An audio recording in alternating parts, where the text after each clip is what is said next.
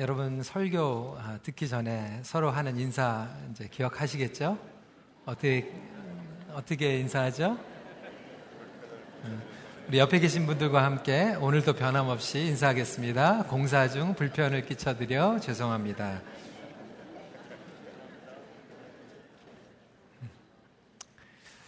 음, 오늘은 새로운 기도 생활이라고 하는 제목으로 함께 말씀을 나누겠습니다. 기도는 영적인 온도를 측정하는 기준입니다. 성도의 신앙생활은 기도 생활로 측정을 한다고 해도 과언이 아닐 것입니다.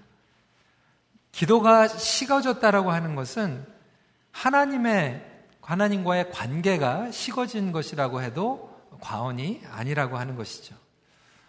기도 생활이 의무적이고 어쩔 수 없이 부담감으로 억지로 한다라고 하는 것은 하나님과의 관계에 이상이 생긴 것입니다. 그럼에도 불구하고 우리는 이 기도의 주제가 나오면 왠지 모르게 죄책감, 정죄감, 부족함을 느끼게 됩니다. 누구나 다 이 기도에 대해서는 어, 자신이 없고 또 기도에 자신이 있다라고 하면 어떻게 보면 좀 영적인 교만함이 아닐까라는 그런 생각조차 들기 나름입니다. 제가 이전에도 말씀을 드렸지만 어, 저는 안 믿는 가정에서 태어났어요. 저 혼자 먼저 교회를 어, 다니게 되었습니다. 여름 성경학교 포스를 보고 이제 교회에 나가기 시작했는데 제가 처음에 나갔던 교회가 부흥을 해서 이사를 갔어요. 교회가 없어졌어요. 그리고 나서 중학교 때 처음에 이제 교회가 또 이사를 와가지고 집 앞에 있는 그 교회를 다니기 시작했는데 교회가 조그마다 보니까 중학교 1학년인 저를 성가대에 이렇게 끼워줬습니다. 성가대 가니까 너무나도 좋죠. 우리 어머님 같은 분들이 막 예뻐해주고, 아유, 어린애가 또 성가대에 와가지고 부른다고 그래서 너무나도 좋은 시간들을 보냈어요. 그러다가 어느 날 처음으로 이제 부흥회라고 하는 것을 교회에서 하는데, 성가대니까 이제 저녁에 부흥회를 3일 집회를 하는데, 이 부흥회 강사님께서 설교는 기억이 안 나요.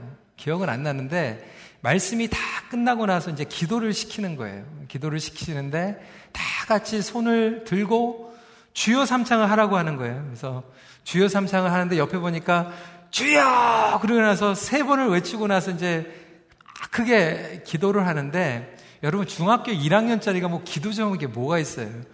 주여, 우리 어머니, 우리 아버지, 제 여동생, 그리고 나서 기도 제목이 다 없어졌어요.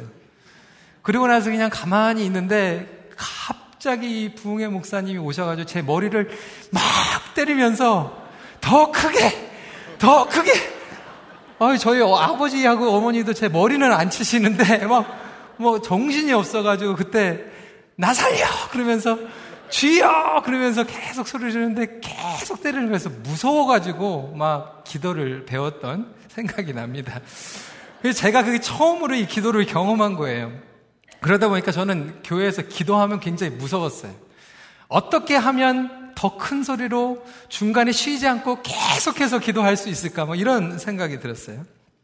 그러고 나서 이제 LA에 제가 목회 인턴십을 하면서 어느 교회에 갔는데 거기 담임 목사님께서 굉장히 수릭하신 분이었어요. 새벽에 새벽 기도를 하는데 설교를 하다 보니까 아무개 장로님 왜 안 나왔냐고 그러더니 아, 안 나오셨다고 그러니까 부목사님한테 빨리 전화해가지고 10분 안에 교회 빨리 오게 하라고 지금이 어느 때인데 장로님이 교회 새벽에 기도도 안 하고 빨리 전화하라고 그러더니 아무개 보니까 이 목사님 왜 안 나오셨냐고 빨리 전화해가지고 나오라고 그래가지고 안 나오신 분들을 이름까지 대면서 다 집합시켜가지고 어, 그렇게 새벽 기도하는 것을 제가 보면서 아, 이 기도에 대한 우리의 인상이 때로는 죄책감과 부담감 아니면 내가 직분을 맡았기 때문에 책임감 때문에 눈도장 찍으려고 하는 그러한 형식상의 기도가 우리 삶 가운데 자리 잡을 수 있다라고 하는 것이죠. 기도에 대해서 얘기하면 너무나도 많은 분들이 이렇게 부담감과 율법주의로 찌어들어 있는 그러한 성도들의 모습을 보게 됩니다. 여러분, 기도가 이렇게 중요함에도 불구하고 우리의 마음과 기도 생활이 혹시 차가워지지는 않았습니까? 어떻게 하면 온전한 기도 생활을 할 수 있을까요? 어떻게 하면 이 기도를 통하여 하나님과 친밀한 생활을 누릴 수 있을까요? 오늘 제가 말씀드리는 새도, 새로운 기도 생활이라고 하는 것은 뭐 새도, 새로운 기도 방식을 말씀을 드리는 게 아니라 자세와 태도, 그리고 우리가 주님 앞에 나가야 될 핵심적인 포인트를 이야기하고 있습니다. 온전한 기도는 우리에게 새로운 변화를 가져다 주는 기도입니다. 그렇다면 어떻게 새로운 기도 생활을 할 수 있을까요? 첫 번째로 하나님께서 주신 소명이 기도에 불꽃 작용을 합니다. 여러분 불을 붙일 때 스파크 작동이 필요합니다. 저희가 몇 달 전에 저희 집에 발코니에 있는 그 바베큐 그릴을 옮겨야 돼가지고 옮겼다가 이제 다시 제자리로 했는데 아마 옮기다 보니까 이 바베큐 그릴에 뭐가 고장이 났던 것 같아요. 그래서 몇 주 전에 이제 바베큐를 하려고 가스를 틀으니까 가스는 분명히 나와요. 냄새도 나오는데 아무리 그 버튼을 눌러도 시작이 안 되는 거예요. 그때 깨닫게 된 거죠. 그 스파크 버튼이 작동이 안 되는 거였습니다. 그래서 재빨리 그 dollar store에 가가지고 그 바베큐 라이터를 사가지고 그거를 딱 붙이니 갑자기 푹 불이 나오면서 큰일 날 뻔했어요. 여러분, 이 가스가 나오는데도 불구하고 스파크 작동이 안 되면 이 불이 붙지 않은 것과 마찬가지로 우리가 아무리 기도를 하고 싶어도 왜 기도를 해야 되는지 이 동기가 분명하지 못하면 기도에 불이 붙지 못하게 되는 거예요. 사도 바울이 오늘 기도의 중요성에 대해서 이야기하고 있는데 무엇으로 기도를 시작하고 있냐면 그리스도의 비밀을 깨닫는 자들에게는 소명이 주어지고 소명이 주어지는 동시에 우리의 기도가 바뀌게 된다라고 이야기하고 있습니다. 정말 우리가 예수 그리스도 안에서 정체성과 소명을 깨닫게 되면 기도를 하지 않고서는 견딜 수가 없다라고 선포하고 있습니다. 그래서 오늘 이 본문에는 사도 바울의 간절한 기도가 담겨져 있습니다. 근데 여러분 이상하게도요. 다른 사도 바울의 서신들을 보는 것과 오늘 이 내용이 다른 점이 있습니다. 다른 점이 뭐냐면 다른 서신서에는 사도 바울이 기도를 앞부분에 하든지 끝부분에 하는데 이 에베소서만큼은 한참 교리에 대해서 신학적으로 설명을 하고 있다가 중간엔 딱 중간 부분에서 지금 간절한 마음으로 무릎을 꿇고 기도를 하고 있어요. 왜 그럴까요? 신학자들이 여러 가지 이야기를 얘기하고 있는데 첫 번째 이유가 너무나도 이 기도가 중요하고 간절하다고 하는 것을 다시 한번 성도들에게 일깨우기 위해서 한다라고 하는 것이죠. 여러분 제가 설교를 할 때 때로는 설교하기 전에 기도할 때가 있어요. 그리고 설교를 마치고 나서 기도할 때가 있는데 만약에 제가 설교를 하다가 너무나도 이게 간절해서 너무나도 여러분들과 함께 기도하고 싶어서 중간에 설교를 멈추고 기도를 한다라고 생각을 해보세요. 지금 사도의, 사도 바울의 마음이 묻혀나오고 있다라고 하는 것입니다. 그의 간절함이에요. 14절, 15절 말씀 같이 읽도록 하겠습니다. 시작. 이러므로 내가 하늘과 땅에 있는 각 족속에게 이름을 주신 아버지 앞에 무릎을 꿇고 비노니. 이러므로 얘기하고 있어요. 지난주에도 똑같이 얘기를 했는데 for this reason. 오늘도 for this reason. 하나님의 비밀을 깨닫고 내가 누구인지 정체성과 소명을 알다 보니까 이러므로 내가 기도하지 않고서는 견딜 수 없다라고 이야기하고 있습니다. 또 두 번째 이유는 이 기도가 연결고리 역할을 하고 있다라고 하는 거예요. 에베소서 1장부터 3장까지는 신학적으로 교리적으로 하나님의 복음에 대해서 설명을 하고 있어요. 4장부터는 삶의 적용에 대해서 life application에 대해서 이야기하고 있습니다. 근데 theology하고 life application, 교리와 삶의 적용 가운데 연결고리 역할을 하는 것이 바로 기도라고 하는 거예요. 오늘날 많은 성도들이 설교는 많이 듣고 제자 양육과 성경 공부를 통하여서 지식은 많이 가지고 있는데 삶 가운데에서 열매가 드러나지 않고 능력이 일어나지 않고 있는 이유가 바로 이 기도라고 하는 링크, 연결고리가 없기 때문이라고 하는 거예요. 내가 하나님을 분명히 알고 있는 것 같고 복음의 비밀을 이해했는데 왜 그 복음의 다이나믹한 성령의 능력이 나타나지 않고 있는가? 기도의 연결고리가 missing 되어 있기 때문에 그렇다라고 하는 것입니다. 오늘 사도 바울은 이렇게 간절하게 기도하면서 또한 무릎 꿇고 기도하고 있다라고 말하고 있어요. 여러분 우리는 무릎 꿇고 기도하는 거에 대해서 별 감동이 없지만 그 당시에 대부분의 사람들은 기도할 때 무릎 꿇고 기도하지 않았어요. 일어서서 기도했어요. 일어서서 기도하는데 지금 사도 바울이 특이하게 무릎 꿇고 기도하고 있다라고 이야기하고 있습니다. 얼마나 간절했으면 사도 바울이 무릎을 꿇고 기도하고 있는데 그 무릎을 꿇고 기도하고 있는 장면을 에베소 성도들이 들으면서 에베소 성도들은 무엇이 뛰어 어, 기억이 났을까요? 바로 사도행전 20장 36절의 말씀이에요. 이렇게 기억하고 있습니다. 이 말을 한 후 무릎을 꿇고 이 모든 사람들과 함께 기도하니. 이 내용이 무슨 내용이냐면 사도 바울이 예루살렘에 가기 전에 에베소에 들려서 그들과 같이 교제를 나누고 복음에 대해서 증거하고 나서 예루살렘으로 떠나기 바로 전에 에베소에 있는 장로들이 말리는 거예요. 가시면 안 됩니다. 위험합니다. 환난과 핍박이 기다리고 있습니다. 순교당할지도 모릅니다. 라고 얘기하니까 그래도 성령님께서 나를 인도하시기 때문에 나는 갈 수밖에 없습니다. 하지만 여러분 반드시 기억하십시오. 우리가 다시 만나지 못할 수도 있습니다.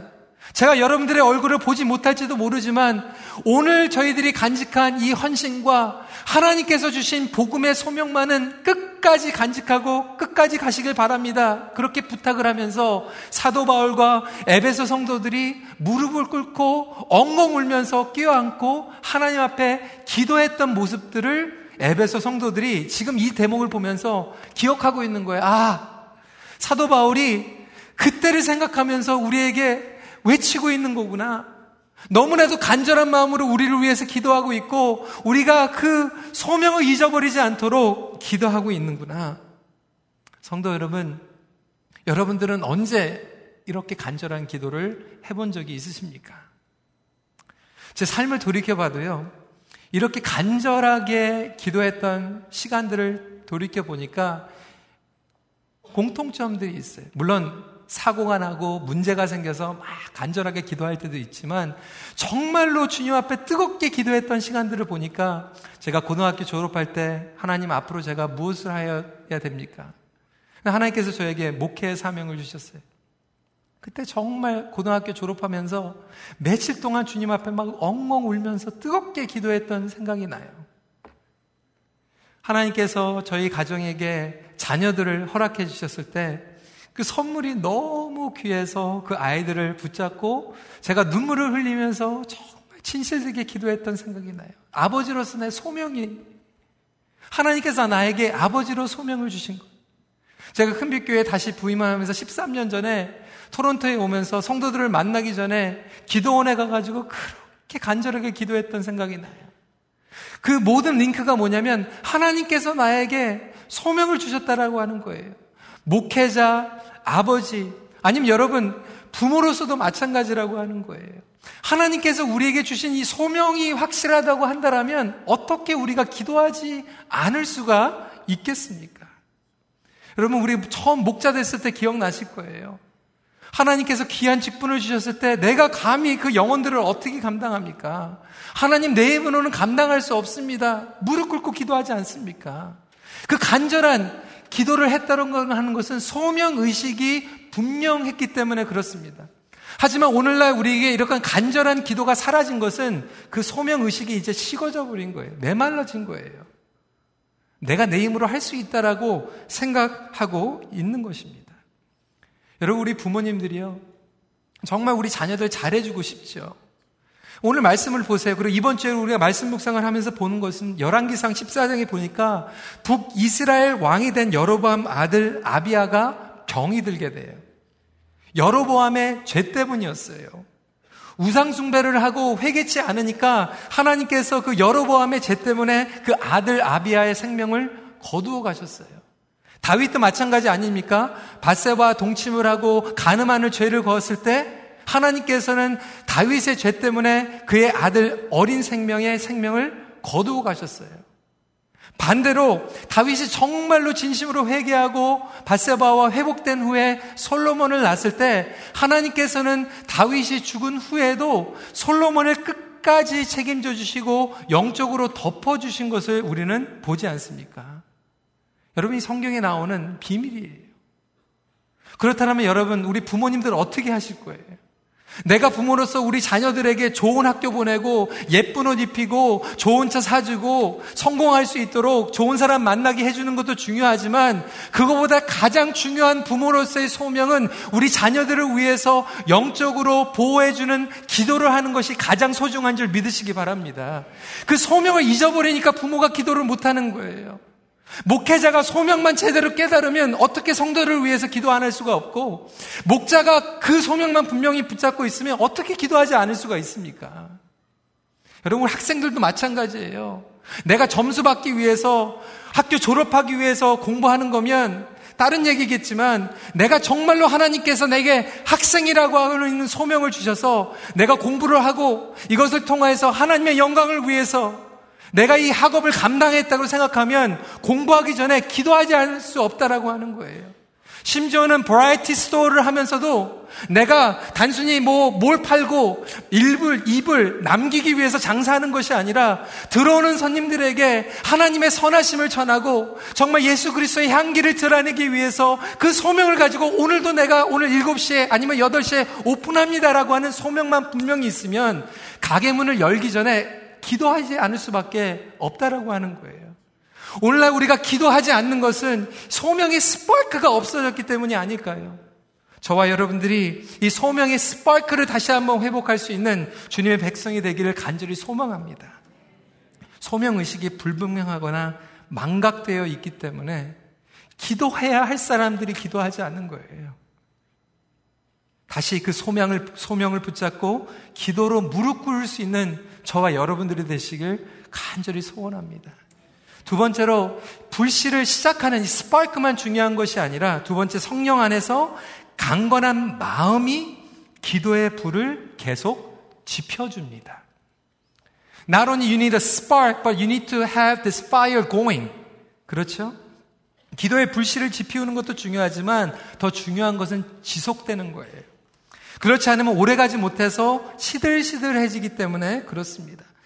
여러분, 시간이 지나고 신앙생활에 경률이 쌓이면 기도가 더 뜨거워지고 깊어지는 게 정상입니까? 비정상입니까? 정상이에요. 아니, 시간이 지나고 주님을 알아가면 알아갈수록 기도를 하면 할수록 기도가 더 깊어지고 기도가 더 뜨거워지는 게 정상인데 오늘날 우리 신앙인들의 모습을 보면 시간이 지나면 뜨거워지고 깊어지는 것이 아니라 시들시들해지고 형식적이고 율법적이고 어쩔 수 없이 기도할 때가 많이 있다라고 하는 거예요. 왜 그럴까요?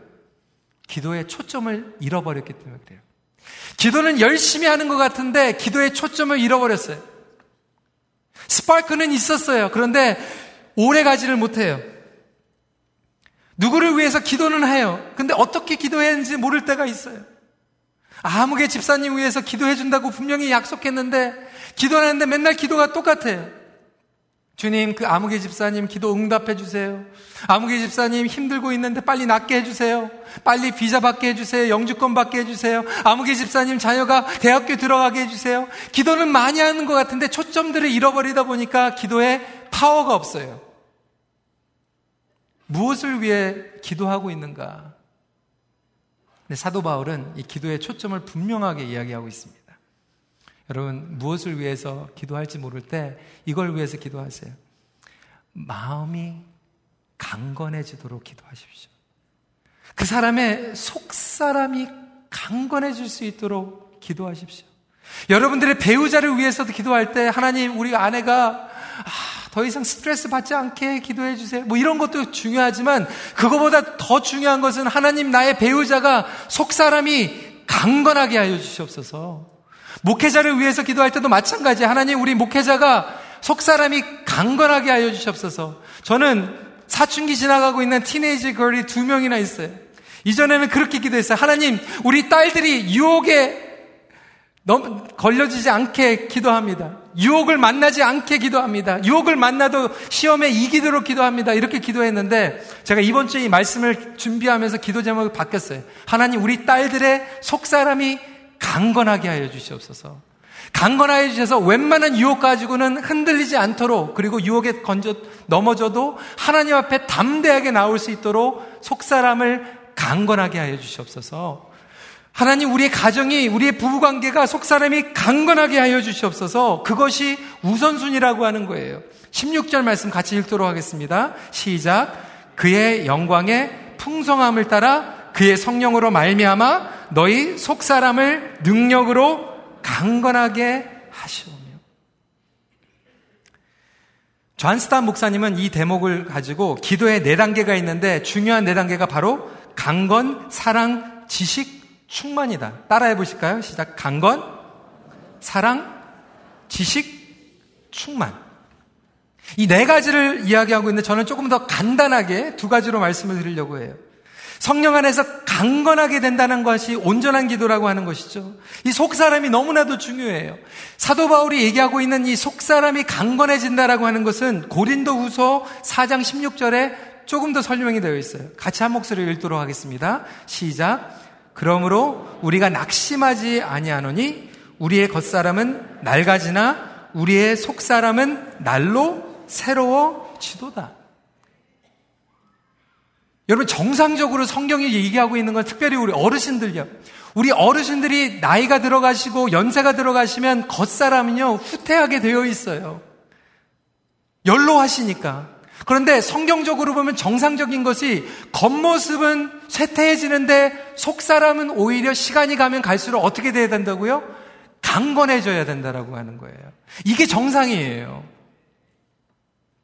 여기에서 마음이 강건해진다라고 하는 이 마음은 머리와 따로 노는 마음이 아니라 인격과 생각과 의지와 감정 모든 것을 얘기하고 있어요. 사실상 정말로 성장하시고 제대로 성숙하신 분들은요, 산전수전을 다 겪어가지고 웬만한 거 가지고는 끄떡하지 않습니다.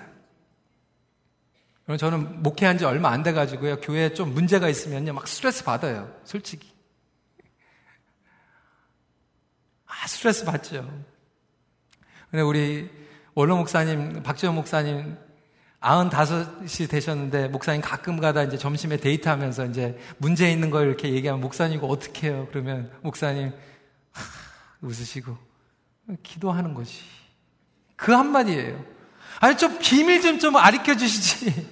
근데 저는 뭐 사고가 터지면 막 업앤다운 업앤다운 이거 어떻게 하지 막 panic attack이 일어날 것 같은데 산전수전을 겪으시면서 내면이 속사람이 강건해가지고 내공이 있으신 분들은 끄떡하지를 않아요. 여러분 우리가 신앙생활을 하면서 정말 제대로 성장하고 성숙한다는 게 바로 이거예요. 내면이 나의 속사람이 강건해져야 되는데도 불구하고 너무나도 많은 성도들이 신앙생활 오래 했다고 그러는데 조금만 잘못되면 마음이 힘들고, 마음이 불편하고, 마음이 뒤틀리고, 꼴보기 싫고, 시험거리 걸리고, 왜 이렇게 많이 힘들까요? 속 사람이 강건해지지 않았기 때문에 그런 거예요.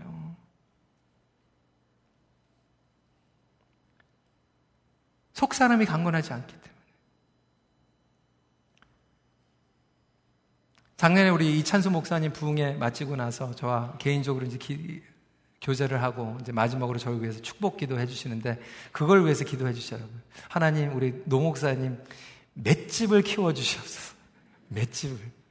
저는 그게 무슨 뜻인지는 처음에는 몰랐어요. 맷집을 키우는 게 뭔가. 제가 나중에 알게 된 거예요. 맷집을 키우라는 게 바로 노 목사님 속사람이 강건하게 하여 주시옵소서. 왜? 목회하다 보면 산전수전 다 겪거든요. 사도 바울이 지금 에베소 성도들에게 얘기하는 게 예수 믿으면요, 산전수전 다 겪는 게 정상이에요. 사도 바울은 지금 복음 때문에 감옥에 가여 있어요. 에베소 성도들에게 그렇게 얘기하는 거예요. 예수를 믿고 십자가를 지면 산전수전 다 겪을 텐데 속 사람이 강건해 지십시오. 오늘날 너무나도 많은 신앙인들이 속 사람이 약하다 보니까 이렇게 넘어지고 저렇게 넘어지고 조금 열정 때문에 소명 때문에 열심히 하는 것 같다가 누가 알아주지 않고 누가 시험에 걸리면 나도 때려치고 싶은 정말 와르르르 무너지는 신앙생활을 할 때가 많지 않습니까? 그러면 질문이 또 있죠. 여러분, 어떻게 하면 강건해질까요? 어떻게 하면 맷집이 세질까요? 그것을 사도 바울이 두 가지로 얘기하고 있다라고 하는 거예요. 첫 번째로 사랑 안에서 뿌리를 내려야 강건해집니다. 여러분, 우리의 기도의 뿌리가요. 아까 제가 설명한 것 같이 제가 처음에 그 부흥회를 경험하면서 저는 기도하는데 무서웠어요. 아, 여기서 살아남으려면 크게 계속해서 기도해야 되는 거구나. 때로는 우리가 기도의 뿌리가요, 두려움 가운데에서 기도를 해요. 어떤 분들은, 아, 기도 안 하면 하나님께서 벌 주실까봐.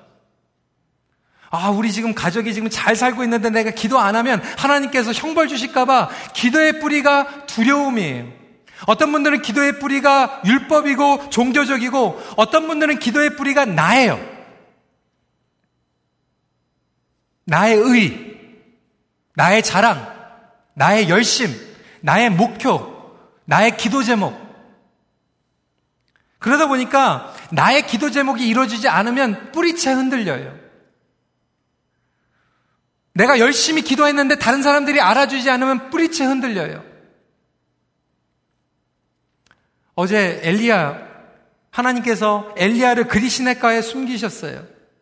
하나님께서 엘리야에게 3년 동안 훈련시키신 게 있어요. 사람을 보지 말고 하나님을 봐라. 사람에게 의지하지 않고 하나님을 의지하라. 그 뿌리가 하나님을 바라보는 뿌리였다라고 하는 거예요. 기도도 마찬가지예요. 우리의 기도의 뿌리가 다른 사람들에게 눈도장 찍기 위해서 무서워서 두려워서 하나님께서 벌 주실까봐 그런 뿌리를 내리는 기도는 10년이 지나고 20년이 지나도 자라지를 않고 오히려 더 힘들어지고 나의 마음이 강팍해진다라고 하는 거예요. 중요한 것은 엘리야도 하나님께서 보고 계셨고 여러분들의 기도도 하나님께서 들어주신다라고 하는 것을 믿으시길 바랍니다. 여러분들이 기도하면 기도만 하면 하나님께서 여러분들의 기도를 들어주시고 여러분들을 향하여 사랑의 눈초리로 바라보고 있다라고 하는 거예요. 그것이 뿌리가 되면 17절 말씀 같이 읽겠습니다. 시작. 믿음으로 말미암아 그리스도께서 너희 마음에 계시게 하셨고 너희가 사랑 가운데서 뿌리가 박히고 터가 굳어져서 여러분의 기도의 뿌리는 어디에 내려가 있습니까? 제가 3년 전까지만 해도 이제 EM만 할 때는 좀 주중에 조금 시간을 내가지고 짐에 좀 갔어요. 일주일에 한 두 번 아니면 세 번 정도 갔어요. 그래서 그때는 조금 몸에 좀 몸을 유지를 했는데 지난 3년 동안에 이제 운동을 잘 가지 못해가지고 요즘은 이제 짐에 한 달에 한 번 정도 이렇게 갑니다. 그러니까 이제 제 딸들이 자꾸 이제 저한테 스트레스를 줘요. 아, 빠 배 안 되겠다고. 그래가지고 이제 제가 분발을 해야 되겠다 그래가지고 이제 짐에 가가지고 이제 시럽을 막 이제 열심히 해서 제가 시럽을 하면 그래도 200개 이상은 이제 하거든요. 200개를 막 하고 이제 땀을 막 흘리는데 보니까 이게 열매가 없어요, 열매가. 도대체 뭐가 잘못됐을까? 옆에 실업을 하는 사람을 봤더니 제가 잘못하고 있었어, 잘못. 이게 제대로 이렇게 여기 앱을 만들려면 여기에다가 이제 힘을 집중을 딱 하고 이제 실업을 해야 되는데 저는 등, 등치기를 하고 있어요, 등치기. 등치기에다가 다리로 계속 올리니까 땀은 계속해서 뻘뻘뻘뻘 흘리고 운동을 한 것 같은데 나중에 보면 여기가 아파야 되는데 여기가 아파요. 여러분, 기도 생활도 마찬가지예요. 우리가 하나님의 사랑 가운데서 뿌리를 내리고 기도를 하면 여러분 그게 10분, 20분 하면 그게 영적인 근육으로 우리가 강건해지는 게 당연한데 우리가 그렇게 기도를 하는데도 땀을 뻘뻘 흘리고 시간을 투자하고 부르짖는데도 불구하고 내가 영적으로 속 사람이 강건해지지 않는 거는 엉뚱한 거 하고 있다는 거, 엉뚱한 거. 오늘날 너무나도 많은 성도들이 주여 하고 부르짖고 땀을 흘리면서 기도를 하고 있는데 하나님이 나를 사랑하신다라고 하는 자신이 없어요. 죽음도 분리할 수 없는 하나님의 사랑에 대한 믿음이 없어요. 지금 사도 바울이 얘기하고 있는 예배소서 하나님은 어떠한 하나님입니까? 여러분들을 조건 없이 택하신 하나님인 줄 믿으시기 바랍니다. 하나님께서 여러분들을 작정하고 사랑하셨어요. 여러분들이 넘어지고 자빠져도 복을 주시겠다고 작정하신 그 하나님께 기도하는 거예요. 그런데 왜 많은 분들이 기도는 열심히 했는데, 아휴, 내 팔자가. 아직도 불안하고, 아직도 두렵고, 아직도 초조하고. 우리가 왜 상처를 그렇게 많이 받냐면 우리의 마음의 뿌리가 하나님의 사랑의 그라운드 때에서 터를 만드는 게 아니라 아직도 사람들의 터에 들어가 있기 때문에 상처 받는 거예요. 물론 어려우니까 상처 받을 수도 있겠지만 뿌리가 제대로 들어가 있으면 그걸 이겨낸다라고 하는 것이죠. 제가 어느 집사님하고 같이 교제하면서 이야기를 하는데 그 집사님 네 분이 이렇게 얘기를 하더라고요. 자녀들이 있는데 자녀들이 다 특이하대요. 근데 그 중에 하나가 굉장히 뻔뻔하다고 그래요. 당당할까. 어머니 아버지가 저 낳아주, 낳아주셨으니까 알아서 책임지라는 거예요. 그 괘씸한 것 같으면서도 얼마나 예뻐요. 우리 자녀들이 그런 좀 당당함이 좀 있어야 되지 않습니까? 어머니 아버님이 저 놔주셨으니까 좀 책임져 주시라고. 지금 사도 바울이 얘기하고 있는 것이 바로 구원은 하나님께서 완성하시는 거예요. 그 구원을 받은 자녀들은 이런 강건함을 가지고 당당함을 가지고 뿌리를 내리고 기도를 해야 한다라고 하는 것이죠. 두 번째로 무한한 사랑을 깨닫게 될 때에 강건해집니다. 18절 말씀 같이 읽도록 하겠습니다. 시작. 능히 모든 성도와 함께 지식에 넘치는 그리스도의 사랑을 알고 여기에서 지식이 넘친다라고 하는 것은 또 어떤 분들은 아 그래 하나 아는 지식이 넘치는 거를 얘기하는데 여러분 이론적인 지식을 얘기하는 게 아니라 여기에서 헬라어로 original language는 어떤 의미를 가지고 있냐면 넘친다라고 하는 것은 초월한다라고 하는 것을 의미하고 있어요. 초월하고 있다. 우리는 한계가 있습니다. We are limited. 우리의 이해와 하나님에 대한 지식은 한계가 있을 수밖에 없지만 능력의 기도는 어떠한 기도이냐면 우리가 알고 있는 그 한계를 초월해서 새로운 하나님의 사랑을 계속해서 깨달아가는 것이 강건한 기도고 능력의 기도라고 설명하고 있습니다. 여러분, 능력의 기도 원치 않습니까? 저는 능력의 기도를 원해요. 사도 바울이 능력의 기도를 하라고 이야기하고 있어요. 능력의 기도는 무엇인가? 열정적으로 소리내서 기도하는 게 능력의 기도입니까? 그렇게 보일 수도 있겠죠. 끊이지 않고 제가 아까 말씀드린 수수수수 계속 나오는 게 능력의 기도입니까? 그렇게 보일 수 있겠죠. 아니 기도의 단어가 막 고상하고 신학적이고 교리적이고 시적인 기, 교회, 아, 기도가 능력의 기도입니까? 그렇게 느낄 수 있겠죠. 아니 기도하는 대로 이루어지는 게 능력의 기도입니까? 좀 용한 기도? 이래봬도요, 저도 때로는 기도할 때, 아, 오늘도 그런 얘기 들었어요. 목사님 감사합니다. 지난번에 비자 안 나온 자매 목사님 기도해 주셨는데, 이번에 영주권이 나왔어요. 할렐루야. 얼마나 감사해요. 한 분은요, 임신 안 되는 자매님 같이 기도해 줬는데, 몇 개월 후에 소식이 왔어요. 목사님, 임신했습니다. 너무 감사합니다. 물론 하나님께서 그렇게 기도, 응답을 해 주실 수 있죠. 네, 감사해요. 그렇게 기도할, 하는 것도 필요하겠죠.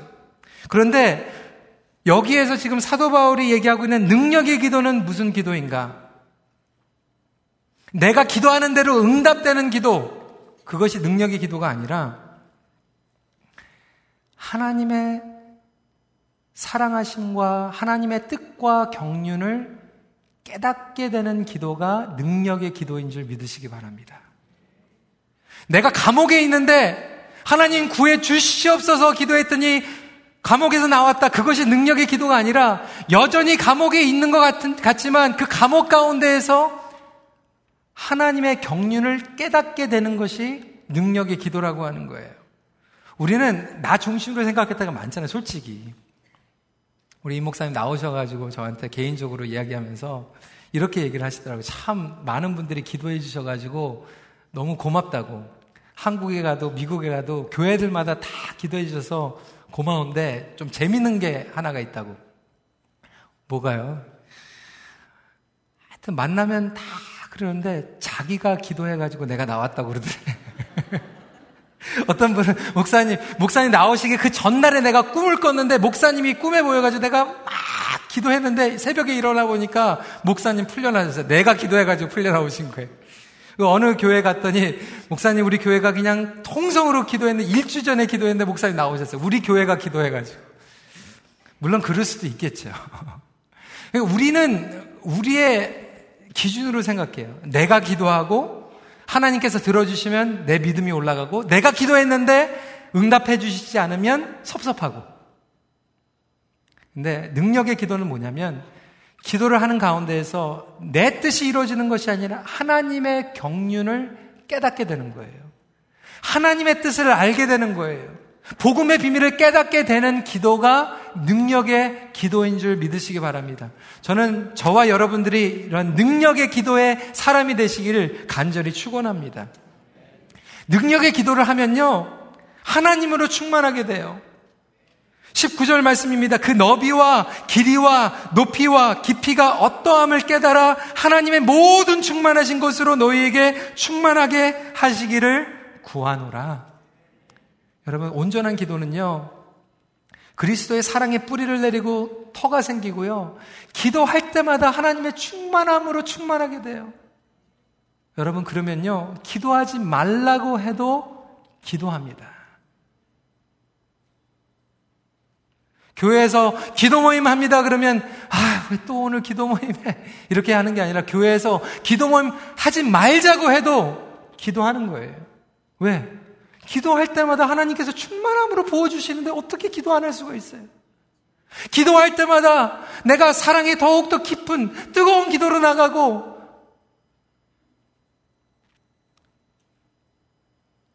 하나님의 충만함이 아니라 나의 충만함이 되면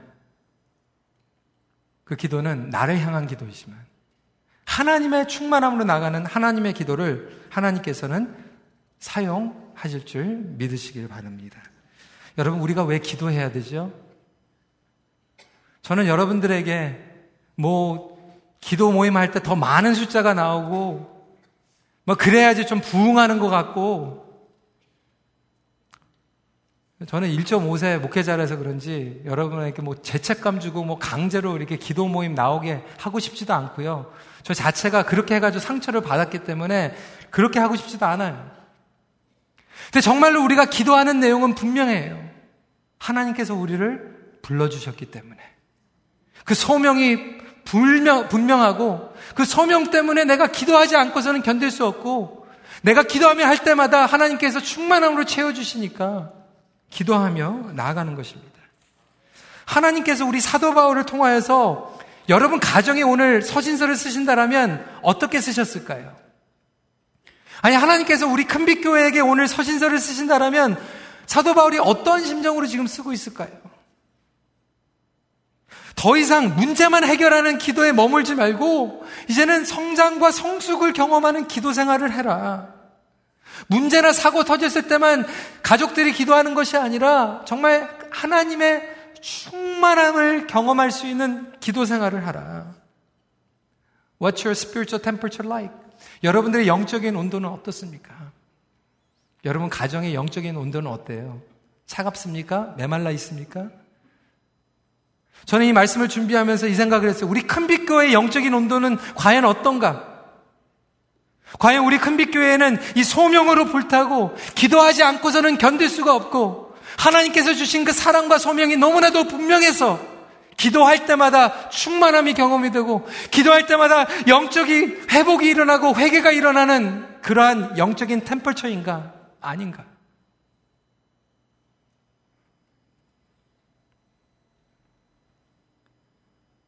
하나님 기도의 영을 우리에게 부어 주시옵소서. 하나님 기도하는 삶을 살아가게 하여 주시옵소서.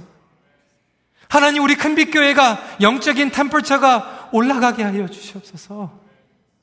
이것이 사도 바울의 심정이고 하나님의 마음이고 저와 여러분들의 마음이라면 더 이상 우리는 기도를 눈도장 찍기 위해서 죄책감 때문에 미안해서 기도하는 것이 아니라 하나님의 충만하심으로 움직일 수 있는 정말 능력의 기도가 나타나는 성도 여러분, 우리 큰빛교회는 하나님께서 그 능력의 기도를 이미 보여주셨어요. 간증거리가 너무나도 많이 있지 않습니까? 이런 선하심의 하나님의 능력의 기도를 경험했다라면 끝까지 날이 가면 갈수록 우리 어르신들 정말로 날이 가면 갈수록 속사람이 강건해지시는 어르신들 되면 좋겠어요. 10년이 되고 20년이 되면 기도가 시들시들해지는 게 아니라 더 집중해서 한마디를 기도를 하더라도 조용한 기도를 하더라도 하나님 속사람이 강건하게 하여 주시옵소서. 여러분 저를 위해서도 그렇게 기도해 주시고요. 저도 앞으로 여러분들을 위해서 그렇게 기도할 거예요. 하나님 우리 성도님들의 속사람이 강건하게 하여 주시옵소서. 말씀을 정리합니다. 날이 갈수록 더욱 뜨거운 기도 생활을 갈망하며 또한 경험하십시오. 같이 기도하겠습니다. 우리 시간에 주님 앞에 간절한 마음으로 기도하길 원합니다. 여러분 뭐 목소리 크게 하든 뭐 조용히 하든 그게 중요한 게 아니라 간절하게 기도한다라고 하는 것은 하나님 내가 이 사명을 내가 누군지 깨달으니까 기도할 수밖에 없습니다. 기도의 영을 부어 주시옵소서. 우리의 기도의 온도가 영적인 온도가 너무나도 차갑습니다. 우리를 회복시켜 주시옵소서. 내가 뿌리를 나의 기도의 뿌리가 다른 사람들에게 내려 있는 것이 아니라 세상에 뿌려지는 것이 아니라 나의 성체에 있는 것이 아니라 사랑의 뿌리를 내리게 하여 주셔서 하나님의 충만함을 맛보게 하여 주시옵소서. 우리 이 시간에 간절한 마음으로 주님 앞에 먼저 기도하는 시간 갖도록 하겠습니다. 기도하시겠습니다. 아버지 하나님 이 시간에 사도 바울의 마음처럼 간절하게 무릎을 꿇은 마음으로 기도하며 나아갑니다. 하나님 사도 바울이 하나님의 복음의 비밀을 얘기하며 우리의 정체성과 소명에 대해 얘기하며 그러므로 하며 기도할 수밖에 없었던 것 같이 하나님 우리가 하나님의 자녀인 것을 깨닫고 하나님의 은혜와 복음의 비밀을 깨달았으므로 그러므로 우리가 기도하고 그러므로 주님 앞에 무릎 꿇고 나갈 수 있는 우리 모든 성도님들이 되게 하여 주시옵소서. 아버지 하나님 제가 목회자입니다. 아버지 하나님 내가 지도자입니다. 아버지 내가 아버지입니다.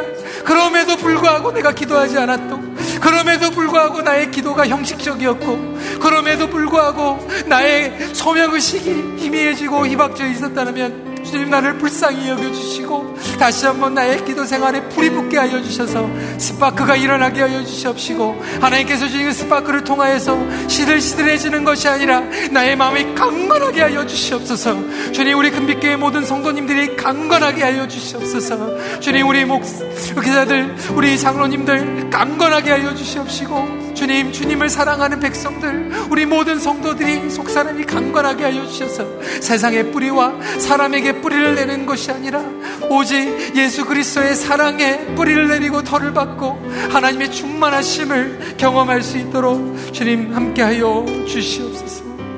우리 시간에 함께 죽게 가오니 고백하며 나갑니다.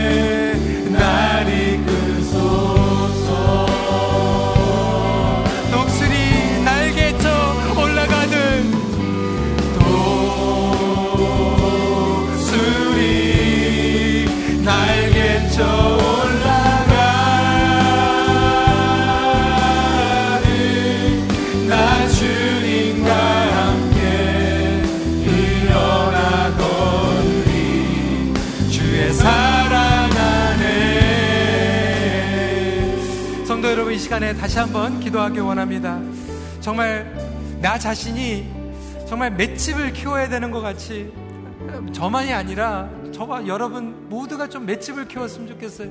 속 사람이 좀 강건해졌으면 좋겠어요. 웬만해 가지고는 넘어지고 그냥 와르르 무너지고 뭐 기도 생활, 뭐 신앙 생활 때려치고 막 그렇게 하는 것이 아니라 정말 웬만해 가지고는 정말 흔들리지 않는 정말 맷집이 강해지는 나이가 들어가면 들어갈수록 우리 어르신들도 정말 맷집이 강해지고 속사람이 강건하게 하여 주셔서 정말 주님 보시 그날까지 내 뿌리가 중심이 흔들리지 않는 그런 삶을 살아가게 하여 주시옵소서. 하지만 현실적으로는 우리가 흔들리지 않았습니까?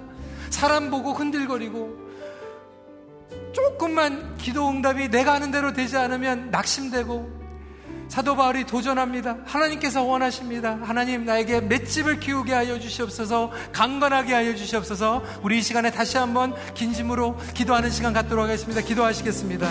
아버지 하나님 우리 맷집을 키워 주시옵소서. 아버지 하나님 우리가 강하게 하여 주시옵소서. 아버지 하나님 흔들리지 않는 믿음 허락하여 주시옵소서. 속 사람이 강건하게 되는 놀라운 능력이 우리의 기도를 통하여 일어나게 하여 주시옵시고 아버지 하나님 정말 우리의 중심이 주님을 향하여 나아갈 수 있는 아버지의 그런 삶을 살아갈 수 있도록 허락하여 주시옵소서. 아버지 하나님 우리를 붙잡아 주시옵소서. 우리를 주장하여 주시옵소서. 주님을 사랑하게 하여 주시옵소서. 주님의 충만함으로 채워 주시옵소서. 오 주님, 우리의 기도 생활이 변화되길 원합니다. 우리의 기도의 중심과 뿌리가 하나님을 향하게 하여 주시옵소서. 속 사람이 날이 가면 갈수록 강건하게 하여 주시옵소서. 우리 모든 성도들이 기도의 능력을 경험하게 하여 주셔서 우리의 가정의 영적인 온도, 우리 큰빛교회의 영적인 온도가 올라가게 되는 놀라운 부흥의 역사가 임하게 하여 주시옵소서. 예수님 이름으로 기도드리옵나이다. 아멘.